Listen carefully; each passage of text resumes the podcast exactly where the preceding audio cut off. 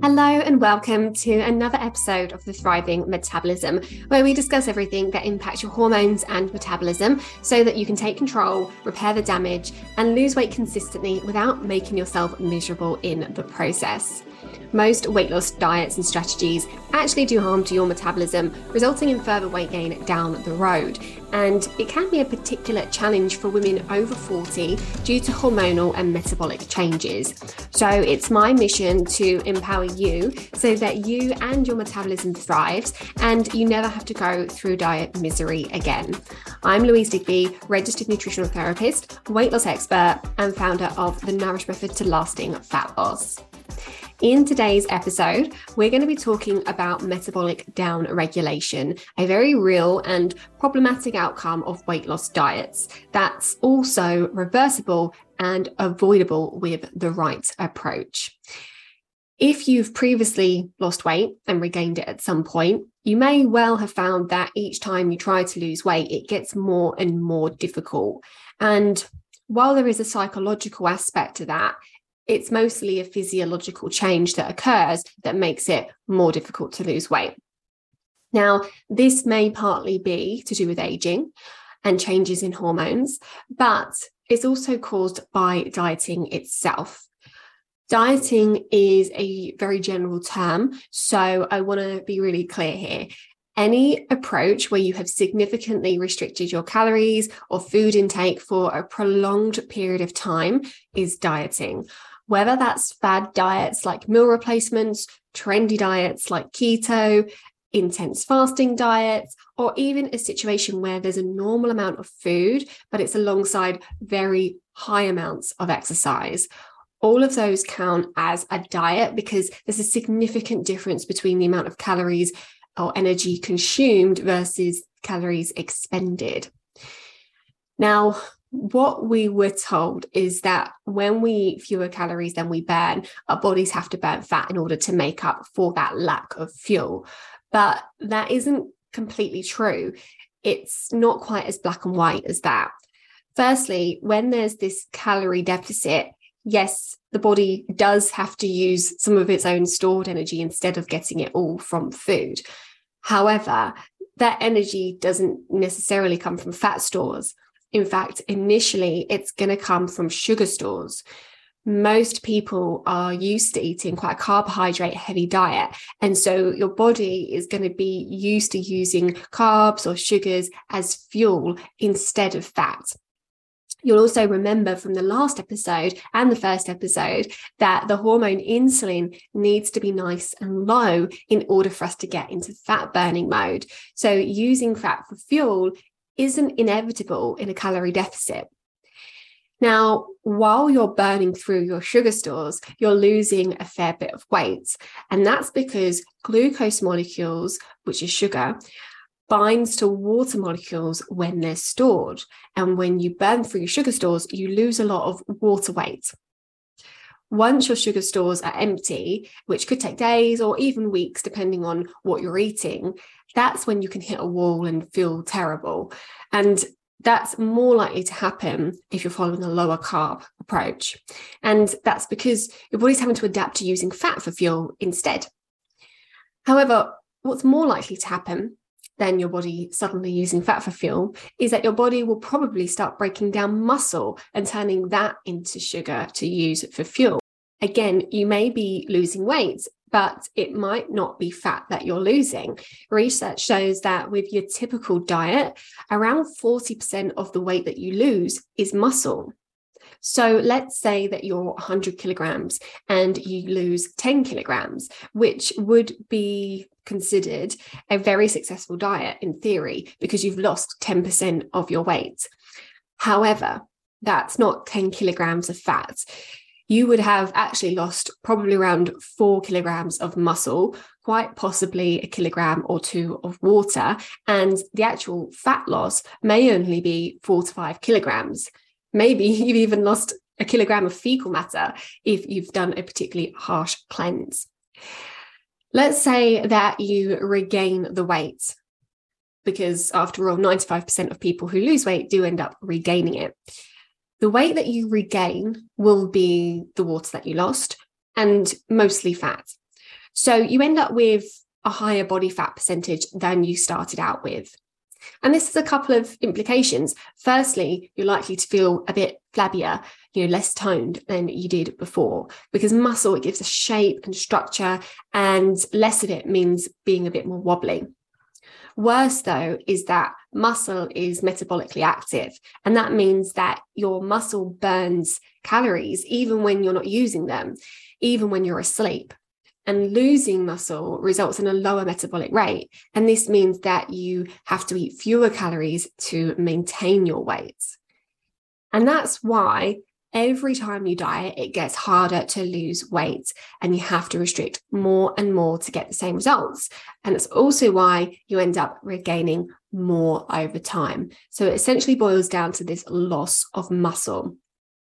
So I've talked about that in terms of what happens inside the body. But let's look at a basic example of what causes this metabolic downregulation. So, firstly, let's say that you want to lose weight and you're currently eating 2000 calories daily and maintaining your weight. And you decide to cut down to 1500 calories daily. And so you start losing weight at first. But then the weight loss slows down and it plateaus. So you decide to cut back further. And now, let's say you're eating 1200 calories daily and you start to lose weight again. But after a little while, your weight stop, weight loss stops and it plateaus. And you can't cope with eating any less. So you eventually go back to eating the 2000 calories that you originally were. Unfortunately, your metabolism has been down regulating to conserve energy. And now you're only burning 1200 calories daily. And when you increase your calories again, your metabolism doesn't just come back up immediately. So, on the same amount of calories that you started out eating and maintaining, now you're eating and gaining, right? Your body is super smart and adaptive, and fewer calories in and out means eventual starvation. So your body reduces the amount of calories it's burning to compensate. So, with the combination of muscle loss from dieting and your body conserving energy to prevent starvation, it's no wonder that weight can get really stubborn. Add to that the natural decline of metabolism with aging and the impact of hormones, and we've got ourselves some really stubborn weights. So, how do we prevent or reverse the damage? Well, let's start with reversing the damage. First of all, if you're currently eating less than 1500 calories daily, we probably need to get you eating more, especially if you're active. And this means that we need to do a reverse diet. That can be suddenly to where you increase your calories to 1800 overnight, but you may experience a little bit of weight gain at first. Having said that, very few women who join the Nourish method experience weight gain when changing their nutrition, and many of them are eating more than they used to. Alternatively, you can incrementally increase your calories by 50 calories for a week and then another 50 calories the next week, and so on. This is less likely to cause weight gain doing this is going to help your body to come out of that stress response that is starvation mode so that it starts burning more calories and essentially starts firing on all cylinders. Next, we need to do some damage repair. Now, in the Nourish method, we run tests that assess the mitochondria, which are the powerhouses of your cells where calories are burned. And by testing them, we can see where the damage is and what nutrients are required to do the repair. Without that information, it's best to focus on eating lots of antioxidants. Antioxidants go around repairing damage in the body. And you can get antioxidants in things like berries, um, fresh herbs, fresh spices, green tea, vegetables, green vegetables, especially dark chocolate, freshly ground coffee, even a tiny bit of red wine. And in terms of preventing damage, when trying to lose weight, you know, while a calorie deficit is usually required, it's best to keep to a very small one and keep your focus on balancing blood sugars and nourishing your body, like I explained in the last episode. And also ensure that you're working on maintaining or building muscle to prevent muscle loss. Now, one thing I want to say is that we've been talking a lot about calories here. And contrary to the impression that that might give, we actually don't count calories in the Nourish method because we find that by regulating blood sugars and hormones with nutrition and lifestyle, your appetite will regulate itself. And you don't need to count calories to achieve steady weight loss. I have exciting news. My Mend Your Metabolism Challenge is back. Starting on the 13th of March and running for five days, this challenge is going to help you to get the foundations in place to begin mending your metabolism. This is for you if you're struggling to make progress, whether that's because nothing works for you or because you just don't know what to do. If this topic of metabolic downregulation today has resonated with you, you're going to love my Mend Your Metabolism challenge. Find out more by visiting louisedigbynutrition.click forward slash metabolism or use the link in my Instagram bio. Okay, next it's time for my favorite fact from the past week. And the fact is this mushrooms magnify memory by boosting nerve growth. Now, this was research that looked at medicinal mushrooms, not magic mushrooms, though I gather that there is some pretty interesting research happening in the world of psychedelics.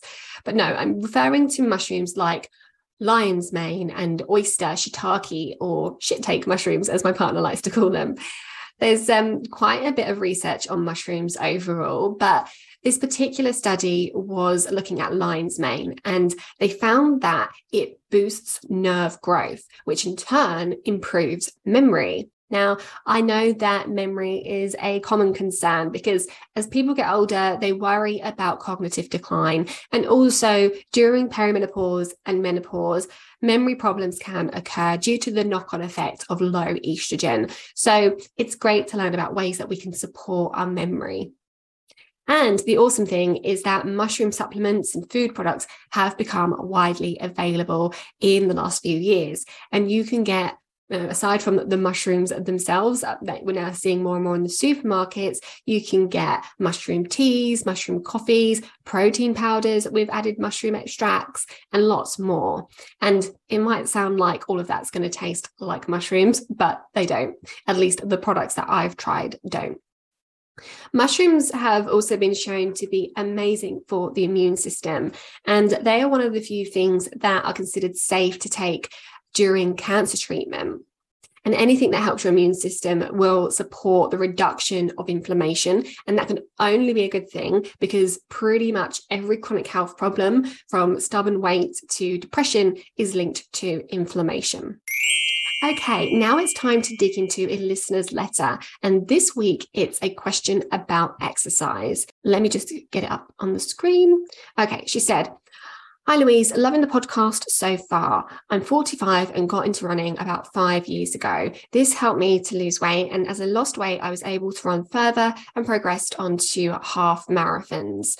Over the past year, I've been gaining weight and now um, am over a stone heavier and it's mostly on my belly. To add insult to injury, I've developed eczema, which I've never had before. My hair is thinning and I'm waking up at 3 a.m. every night and struggling to get back to sleep. I haven't changed anything diet wise to warrant the weight gain. I've tried cutting back a bit and eating less, but I continue to gain. I've seen my GP as I wondered if it was my thyroid, and he said that everything was normal. He said that I was probably just perimenopausal and suggested I get the coil as I'm also having heavy periods. I cannot understand how I could possibly gain weight when I'm eating so active, when I'm so active and eat healthy. Please help. Okay. Thank you so much for writing in. I have so much to say about this that I don't even know where to start. Let's start with what your GP said. Yes, you almost certainly are perimenopausal. After the age of 35, our hormones start to change in the run up to menopause, which occurs around the age of 51 on average. And by the time you're in your mid 40s, a significant shift will have happened in your hormones. Now, slightly off topic here because you didn't mention this, but helpful for people to know. When your doctor is, says that they're testing your hormones, they're looking at FSH and LH, or follicular stimulating hormone and luteinizing hormone. These are the hormones that are involved in ovulation. And changes in these hormones, they tell you when ovulation has become irregular, like it does in perimenopause. However, what they don't tell you is what your estrogen and your progesterone and your testosterone levels are doing. So they may tell you that your hormones are all normal or that you're perimenopausal, but that doesn't actually tell you anything about the state of your sex hormones. And they will be changing as you progress through your 40s.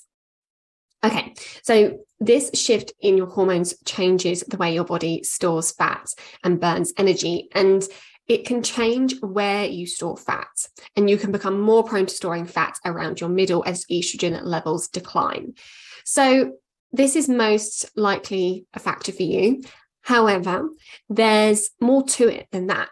If there wasn't more to it, then every woman would gain weight during this time. And while many do, there are many that don't have this problem. In this lady's case, I suspect that the amount and type of exercise you're doing is exacerbating this hormone disruption. This is definitely a topic that needs a whole episode in itself. So I'll keep the explanation simple today. But what you need to know is that prolonged cardio increases cortisol levels, especially in perimenopausal women. Cortisol is a stress hormone, which is inflammatory, and high levels of cortisol can drive belly fat storage and it can suppress progesterone levels, suppress thyroid function, and cause or exacerbate inflammatory conditions, which includes eczema. And during perimenopause, your ovaries are shutting down and the adrenal glands or your stress glands are taking over the production of the sex hormones. So anything that raises your stress levels, including over exercising, will cause you to produce cortisol as a priority over sex hormones, worsening the impact of this hormone transition when you're an avid runner, I know that it's the last thing that you want to hear, but unfortunately, there isn't really any way around it other than to reduce the length of the runs in place of strength training, short bouts of high intensity exercise, and low intensity exercise like yoga and swimming. And I would keep runs to a maximum of 20 to 30 minutes and focus heavily on properly warming down afterwards. And I'd also keep the runs to the mornings because cortisol levels are supposed to be low at night and high in the morning. And exercising at night, particularly prolonged cardio, can lead to disrupted sleep because of the rise in cortisol. Hopefully, you'll find that making this switch will help all of your symptoms. And one mm. thing that I want to add here is that just because you've been told that your thyroid is normal doesn't mean it is. The tests that your GP does are basic, only looking at one or two hormones. And they also use a very wide reference range that but is considered to be flawed by many experts.